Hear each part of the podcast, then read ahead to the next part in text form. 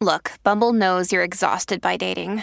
All the must not take yourself too seriously and 6 1 since that matters. And what do I even say other than hey? well, that's why they're introducing an all new Bumble with exciting features to make compatibility easier, starting the chat better, and dating safer. They've changed, so you don't have to. Download the new Bumble now. You're on The Bert Show.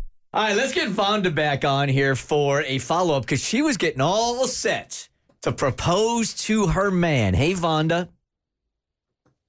Hello, hello. Hello, hello. Okay, so for those of you that didn't hear you the first time you were on, you were you were a little bit set to do something untraditional. You were going to go ahead. You were going to propose to your man. Uh, how come? Okay. So this is my boyfriend of, of two years, and um, you know we had talked about marriage before. Uh, however, he's the kind of guy that that gets nervous easily. You know, he puts way too much pressure on himself to make things perfect, and I didn't need perfection for a, pro- a proposal. So I wanted to take that off of him. I wanted to take that pressure off of him.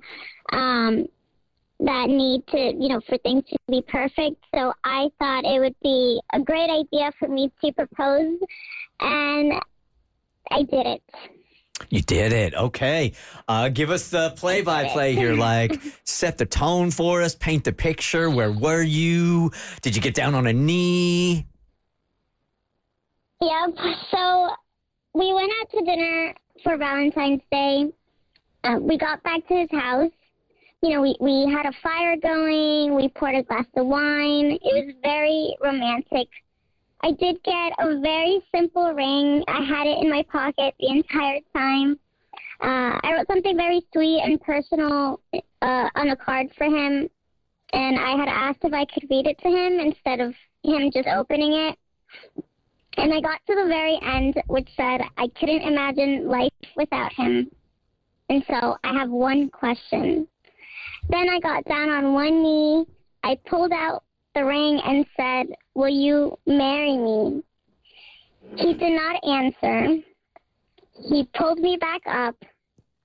Then he got down on one knee, pulled the ring out of his pocket, and said, You beat me to it. But will you marry me? And Okay. He reverse uno'd you. With a diamond.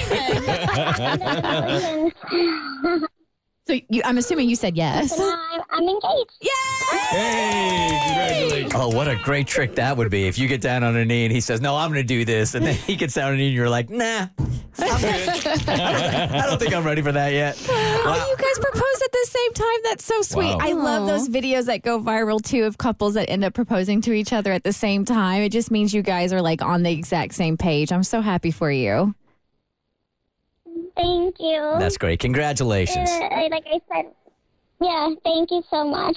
That's a super romantic story that you'll be able to tell. That can be passed story. down from generation to generation. That's what we all want. That's great. Congratulations, Vonda. Thank you so much. Uh, bye bye.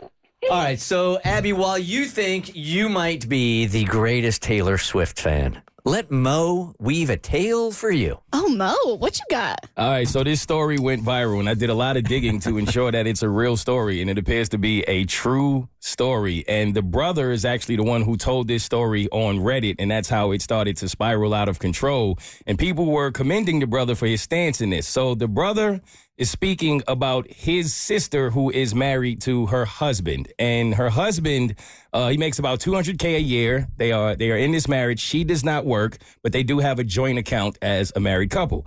So he went into his account one day and realized that exactly thirty thousand dollars was missing. And so obviously he went to his wife and he was like, Hey, do you know anything about this $30,000 that is missing from the joint account?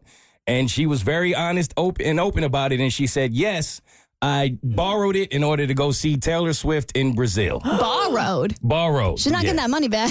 Yeah, I don't. I, I think she's hoping to, but it doesn't look like it's going to go that way. How do you pay back a loan when you don't have a job? Exactly that. And also, how do you borrow money when you didn't ask if you could borrow money? That to me is called Stealing? Ooh, yeah. So It's in a joint account though. Or is it just Yeah, his? no, it's, a joint, joint account. account. It's, it's a joint So- account. She borrowed from herself. okay. And so I, I guess she's had a history of being pretty irresponsible with the finances and doing just dangerously spontaneous things throughout the marriage. And this was the one that put it over the top. Uh-huh. And he ended up kicking her out of the house. Oh. And so when she got kicked out of the house, she went to her brother to say, like, hey, I need a place to stay. I'm down bad. And this is where the brother kind of put himself in a am I the a-hole situation because he took a stance and told his sister, you got to get yourself out of this one. Yep. I've gotten you out of one too many jams in life, and you have to figure out a way to be responsible for the fact that you took $30,000 out the account Damn. just to go see Taylor Swift in Brazil. Yeah, you're on your own on this one. You're on your own, kid. But listen, I spent a lot of money. Got Taylor Swift Yeah, on. Taylor Swift. I spent a lot of money to see Taylor Swift. Thirty thousand dollars. Uh, yeah. That put me in a coma. She better bring you up on stage, and you should be knocking around that tambourine for thirty thousand dollars. You're on The Bert Show.